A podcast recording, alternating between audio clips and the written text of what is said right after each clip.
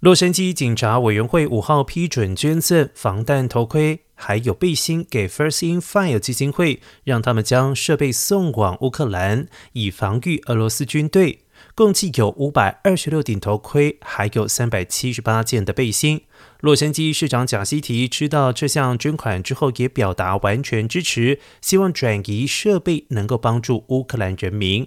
而洛杉矶市议会在三月二十五号投票启动，将乌克兰首都基辅视作为洛杉矶的姐妹城市。